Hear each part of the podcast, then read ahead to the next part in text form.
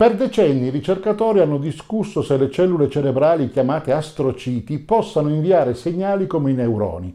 Di recente i ricercatori hanno pubblicato la migliore prova che alcuni astrociti partecipano alla conversazione elettrica.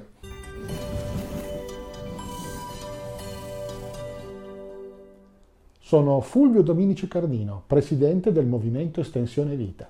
Il cervello non è altro che un organo di comunicazione. I neuroni sono i diffusori di questo organo di conversazione e parlano tra loro scambiandosi impulsi elettrici con messaggeri chimici chiamati neurotrasmettitori. Ripetendo questo processo miliardi di volte al secondo, il cervello converte gruppi di sostanze chimiche in azioni, ricordi e pensieri coordinati. I ricercatori studiano il funzionamento del cervello ascoltando o rigliando questa conversazione chimica, ma i neuroni parlano così forte che spesso se ci sono altre voci più silenziose potrebbe essere difficile sentirle. Per la maggior parte del XX secolo i neuroscienziati hanno concordato sul fatto che i neuroni sono le uniche cellule cerebrali che propagano segnali elettrici. Si pensava che tutte le altre cellule cerebrali, chiamate glia, svolgessero un ruolo di puro supporto, poi nel 1990 è emerso un fenomeno un po' curioso. I ricercatori hanno osservato un astrocita, un sottotipo di cellula gliale che rispondeva al glutammato, il principale neurotrasmettitore che genera l'attività elettrica. Nei decenni successivi i gruppi di ricerca hanno fornito prove contrastanti, alcuni riferendo che gli astrociti segnalano, altri ribattendo che sicuramente non lo fanno. Il disaccordo si è manifestato nel corso di conferenze e di revisioni successive delle prove e queste due parti sembravano abbastanza inconciliabili.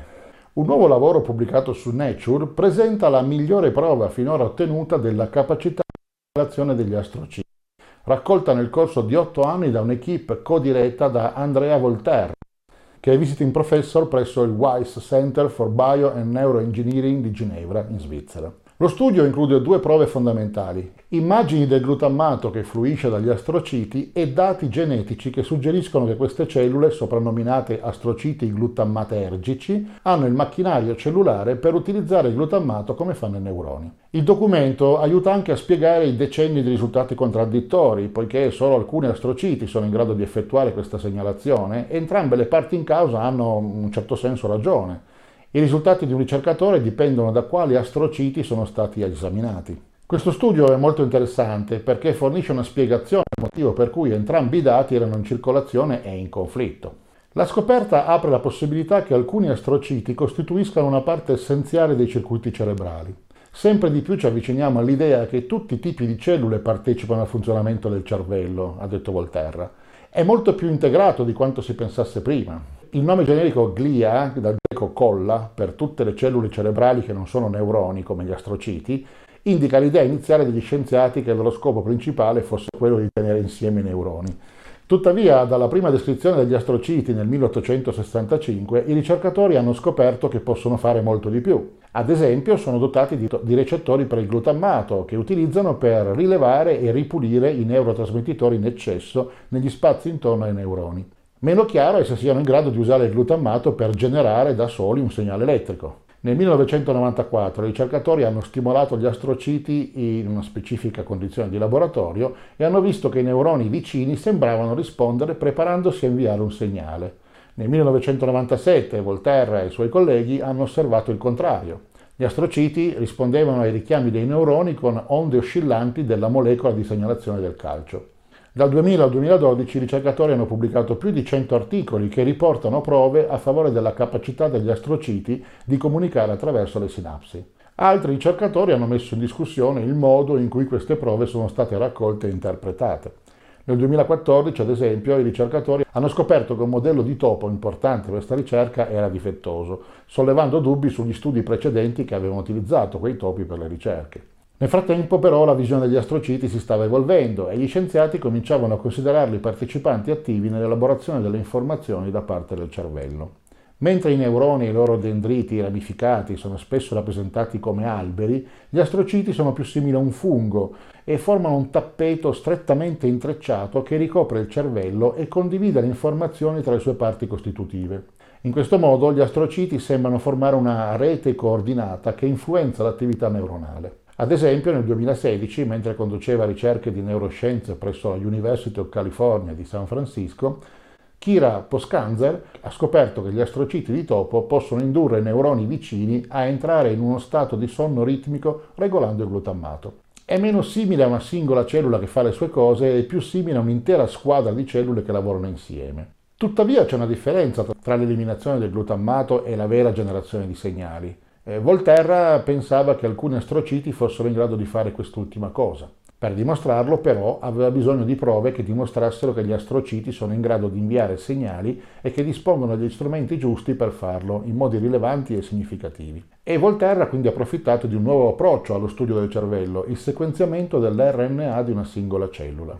Questo consente di ottenere un'istantanea della serie completa di geni attivi nelle singole cellule di un tessuto. Esaminando otto diversi archivi di cellule dell'ippocampo di topo, ha identificato nove gruppi di astrociti distinti in base alla loro attività genica. Gli astrociti di uno, soltanto uno dei gruppi, trascrivevano proteine note per essere coinvolte nell'immagazzinamento, rilascio e trasporto di neurotrasmettitori tramite vescicole, come avviene nei neuroni. Le cellule non erano distribuite uniformemente in tutta la regione cerebrale e nemmeno in circuiti specifici.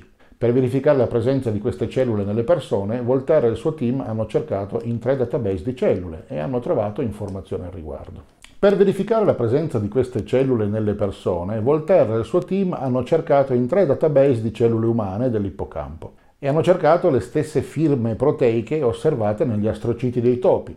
Queste firme, queste tracce, sono apparse in tutti e tre i set di dati, quindi vuol dire che ci sono anche negli uomini questo tipo di meccanismi. I dati genetici tuttavia erano ancora una prova indiretta. Volterra aveva bisogno di mostrare la segnalazione in azione. Quindi lui e il suo team hanno simulato un segnale neuronale agli astrociti in fette di cervello di topo e hanno scattato immagini delle molecole rilasciate dagli astrociti. Alcuni astrociti, non tutti, hanno risposto con il glutammato e quando i ricercatori hanno impedito agli astrociti di utilizzare le vescicole, le cellule non hanno più potuto rilasciare questo glutammato. E quindi per Volterra la prova era chiara. Avevamo ragione, dice lui, ci sono astrociti che rilasciano glutammato, ma ci sbagliavamo anche, ha ammesso, perché pensavamo che tutti gli astrociti rilasciassero glutammato. Queste scoperte cambiano abbastanza l'attuale comprensione del modo in cui il cervello comunica. In che modo lo cambiano però è una questione ancora aperta. Sapere che gli astrociti possono inviare segnali è solo il primo passo, questo fatto non risponde a come le sinapsi rispondono al glutammato astrocitario, non dice quali funzioni richiedono la segnalazione degli astrociti al posto dei neuroni neuroni o in aggiunta ad essi. E non si spiega perché alcune aree del cervello abbiano più astrociti gluttammatergici di altre, o perché un sottoinsieme utilizzi questa funzione mentre il resto no. Come tutte le nuove scoperte, anche questa pone nuove domande alla scienza. Ci sono quindi un insieme significativo di prove e ora serve una teoria per metterle tutte insieme. Questo è molto importante anche per le ricerche in corso per l'intelligenza artificiale, perché se vogliamo simulare il funzionamento di un cervello umano in un sistema di reti neurali artificiali, ci sono solo i neuroni, solo le sinapsi e sono anche molto semplificati rispetto a quelli biologici. Sapere che ci sono altri meccanismi potrebbe consentirci di fare piattaforme di intelligenza artificiale ancora più efficienti e spettacolari rispetto a quelle già molto potenti che abbiamo adesso. In più potremmo trovare che alcune delle malattie neurodegenerative, Alzheimer, Parkinson, demenza senile, che ci interessano molto, hanno una radice, hanno un effetto che deriva anche dal funzionamento degli astrociti. E magari lì andiamo a scoprire perché alcune sostanze di cui abbiamo parlato aiutano moltissimo a evitare il degradamento delle funzioni cerebrali, in alcuni casi senza capire bene come. Probabilmente ci sono meccanismi di questo tipo in, in essere, non soltanto a livello dei neuroni, ma anche di tutto il resto della glia, tutto il resto delle componenti del cervello. Se questi video ti sono graditi, puoi mostrare il tuo supporto registrandoti gratuitamente al movimento Estensione Vita e facendo registrare coloro che ritieni possano essere interessati alle tematiche che trattiamo. È molto facile. Basta scrivere mev.cx su qualsiasi browser e verrai trasportato alla pagina di registrazione. Siccome le email possono spesso finire nello spam, sarebbe molto importante che tu ci indicassi anche il tuo numero di telefono. Noi non chiamiamo mai nessuno, utilizziamo il numero solo per inviare brevi messaggi con WhatsApp, Telegram o SMS al fine di segnalare l'uscita di nuovi video o eventi particolarmente importanti per il nostro pubblico. Ricorda che Movimento Estensione Vita non vende nulla e non condivide i dati dei suoi utenti con nessuno, quindi quindi non ti arriverà mai pubblicità. Ti racconteremo solo quello che c'è di prodotti disponibili e poi sarai tu a decidere se e cosa assumere parlandone sempre col tuo medico di fiducia perché la medicina ufficiale è importante e vanno seguite le indicazioni dei medici ufficiali. Non diciamo che questa cosa si va a sostituire a una vita sana e a una dieta sana e al fatto di andare a farsi controllare tutte le volte che serve e assumere tutti i medicinali che ci vengono prescritti. Questo è un potenziamento che ci fa rimanere operativi, lucidi e in grado di goderci la vita. Tutte le nostre attività sono no profit e hanno il solo scopo di informare il pubblico italiano sulle nuove possibilità e ricerche nel campo dell'anti-age e dell'antivecchiamento. È un settore che evolve molto rapidamente, quindi assicurati di mettere un like nei canali social che preferisci o direttamente su YouTube, in modo da non perdere nessun aggiornamento sulle tecnologie importanti per la tua vita estesa. Dimostraci di gradire il nostro lavoro iscrivendoti, facendo iscrivere e condividendo i nostri contenuti sui tuoi canali social e con coloro ai quali tieni di più. Mi fa personalmente molto piacere leggere i commenti, partecipa anche tu, condividi sui nostri canali ogni domanda o suggerimento, noi ti risponderemo il più velocemente possibile. Ci piace parlare con te, scrivi anche solo qualche parola di supporto, grazie. Noi ti consideriamo parte di una grande famiglia e vorremmo che tu ci aiutassi facendo la cosa migliore non solo per te, ma anche per quelli a cui vuoi bene. Noi ci teniamo davvero a te. Per il momento è tutto, lunga vita e prosperità.